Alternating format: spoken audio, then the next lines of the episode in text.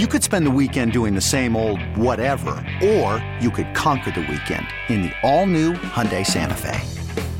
Visit HyundaiUSA.com for more details. Hyundai, there's joy in every journey. Let's get to our radio.com NFL insider, Mark Herzlich. He is joining us on the line, and Mark is a former linebacker himself, played for the Giants. Mark, how you doing? I'm doing well. I like that craptastic. It was uh, awful. It, Now, let me ask you this, uh, because we'll talk about the Giants coming up, but one of the bugaboos for this Packers defense has been the fact that they just cannot defend tight ends, can't defend them over the middle. How difficult is it as a linebacker to cover? Uh, because this is not just one particular. This is not Kittle. This has been something all season long. How difficult is it to cover a tight end or a slot receiver over the middle? Yeah, it's difficult, and, and a lot of times you try to uh, protect the linebacker maybe with a safety, or you'll have a safety over top of them. Um, but it, it doesn't look like they're doing that very much. Uh, Packers are really just playing man to man, and when they're able to get pressure on the quarterback, it doesn't allow for those long extended plays to happen. But when they are protected and the quarterback has time to sit back there, that's when it's so hard to cover a tight end because he can use his body to box you out, or, or like as you saw in Kittle, a deep drag across the field and just wide open. I mean, I think that there's some miscommunication. Anytime that you have a tight end in the box with a running back in the box, there has to be great communication between the linebackers and the safety to know who's going to pick up who because there's it, it always is declared after the snap. And I I think that a lot of the problems that they're having is a lack of communication from that back end to that middle tier linebackers, and that's why you see guys running wide open. Um, where does the communication come from? Is it is it from the, the guy just with the helmet that uh, you know gets the calls from Mike Pettine, or is this just is supposed to be a trickle down effect? No, it, it well depends upon uh, you know, team to team. Um, I would assume uh, that you know Blake Martinez is you know the guy who makes a lot of the checks. They trust him. They trust his leadership. I would assume that a lot of it comes from him. Um, but I think that when you when you have the safety coming down in the box, he the safety needs to communicate to the linebackers.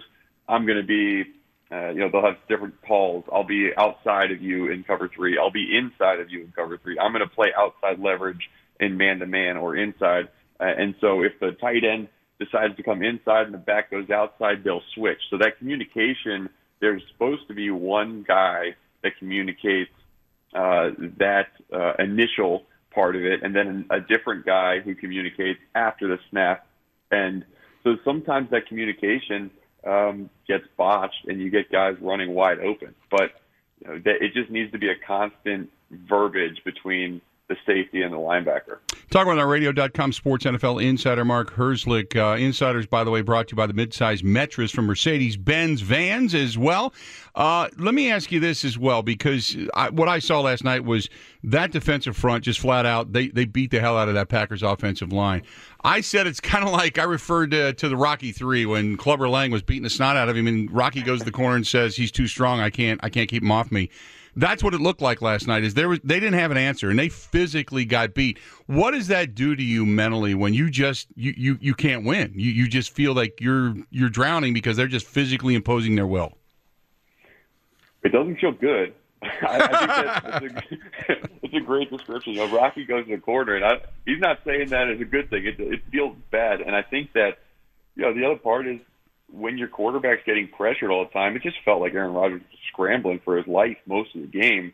And you know, give all, give some credit to San Francisco. They have a really good defensive front. Obviously, uh, you know, guys out there just get the quarterback pretty much every week. But uh, you you want to try to keep someone in to help in the blocking scheme. But what I didn't see too much of was you know getting the tight end screens, getting the quick bubble screens out in the slot. You know, do something early on in the game to make the defensive line tired. You want to. Andy Reid had a great line. He said, "When I go against a really strong defensive front, I want to make them run sideline to sideline in the first quarter, so that way they can't rush up the field later in the game." So uh, when you don't have an offensive line that you can just sit back there and protect, you got to tire out those big guys early.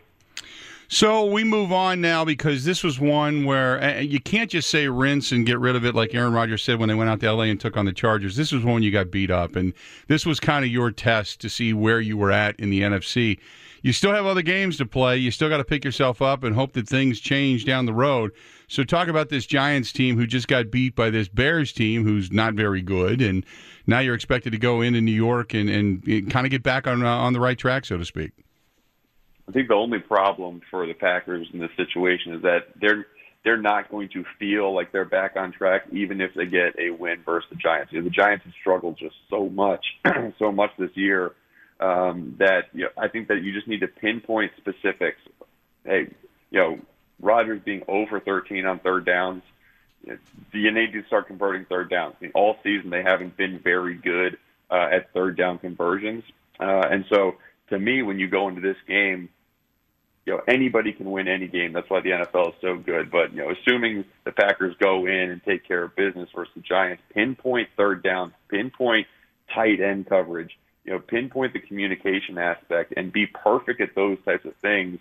You know, and then you can build uh, for the following week. But you know, the Giants are really, I mean, they're beat up, they're decimated. It seems like you know, versus the Bears their kicking game has always been a strong point. Aldrick Rosas missed two field goals, had to kick off out of bounds.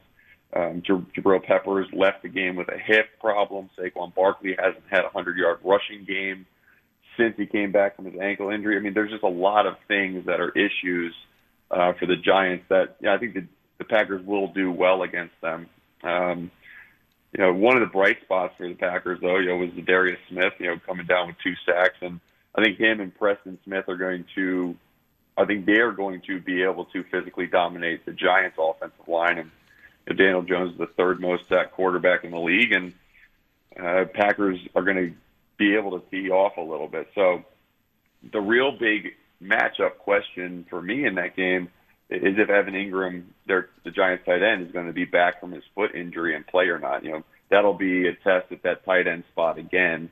Uh, he has 44 catches on the year, and he's their main target. So if he is back, that'll be a point of emphasis to watch.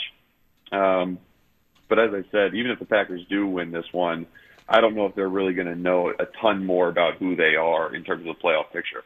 Does a game like this, uh, and I'm speaking offensively, because Aaron Rodgers, like you said, he was under pressure. And look, I don't put it all on Aaron Rodgers. I think credit uh, quarterbacks get too much credit and probably too much of the grief. I don't put it all on him, obviously. I think that there's some issues with the wide receivers. I think, obviously, the offensive line was very porous. But in a game like this, can you then go back to prior to Davante Adams coming back from injury? They were spreading the ball around to everybody and utilizing the backside of the backfield. They were getting more and more touches. There was more and more yardage being garnered.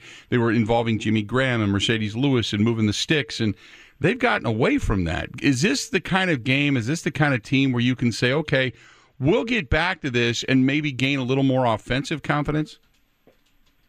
I think they need to. Um, I know Aaron Rodgers is, is he's always been so good at you know making some plays with his feet, extending the drive, you know, getting in and out of the pocket, uh, and hitting guys long down the field. Uh, and I think that just the way this team is built up, they do need to start going back to some of the quicker, shorter, back out of the backfield, get five receivers out um, to to set up shorter third downs.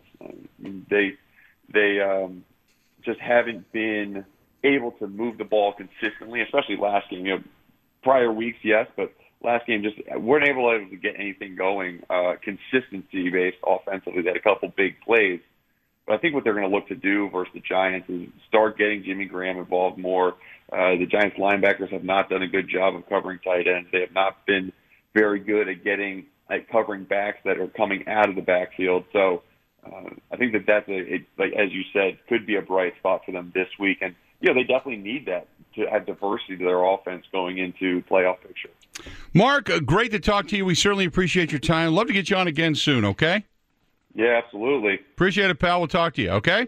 Thank you. There you go. Mark Herzlich, uh, former uh, New York Giant linebacker, joining us as our radio.com uh, sports NFL insider uh, on the Schneider Orange Hotline. And it's brought to you by the, the midsize Metris from Mercedes Benz Vans, by the way, as well. So don't forget about that. He uh, joined us on the Schneider Orange Hotline. Schneider hiring drivers right now. You work hard, they treat you fair. 80 plus years they've been getting it done. Call them 844 Pride or go to SchneiderJobs.com. 844 Pride or go to SchneiderJobs.com. Hey, you got a big event coming up, maybe a, a Thanksgiving gathering or a holiday party. Our friends at Saz's, they cater. Not only they're a great place to go and eat and sit and dine in, but they do a lot of catering as well. Just check them out at Saz's, S A Z S, Saz's.com. That is Saz's dot com and if you were looking for a weekend getaway maybe all the shopping and everything you just you just want to say i want to get out of town for a little while check out our friends at the four seasons island resort in pembine wisconsin they have some stay packages going on right now they're wine and dine packages, by the way. And go up there on a weekend, just get back to the romance or take your friends, maybe a bachelorette party, whatever it happens to be. It's secluded, it's on an island, it's a terrific place, and everything's right there in the uh, in, within the hotel. Uh, the Diamond Room for a five course dinner. You've got the chef's recommended wine selection up there. You've got the Boundary Waters Bar, Lily's Ice Cream Parlor, big indoor pool, everything you need up there. Just go up and enjoy yourself. I know they're going to get some snow up here in the Northwoods coming up here probably later in the week, but just get up and take advantage of it right here in our own backyard. A one tank trip. 715 324 5800. That's 715 324 5800. Or simply go to the4seasonswi.com. That's the4seasonswi.com. And uh, thanks to them for being a part of the program. This episode is brought to you by Progressive Insurance. Whether you love true crime or comedy, celebrity interviews or news, you call the shots on what's in your podcast queue. And guess what? Now you can call them on your auto insurance too with the Name Your Price tool from Progressive. It works just the way it sounds. You tell Progressive how much you want to pay for car insurance, and they'll show you coverage options that fit your budget. Get your quote today at progressive.com to join the over 28 million drivers who trust Progressive. Progressive Casualty Insurance Company and Affiliates. Price and coverage match limited by state law.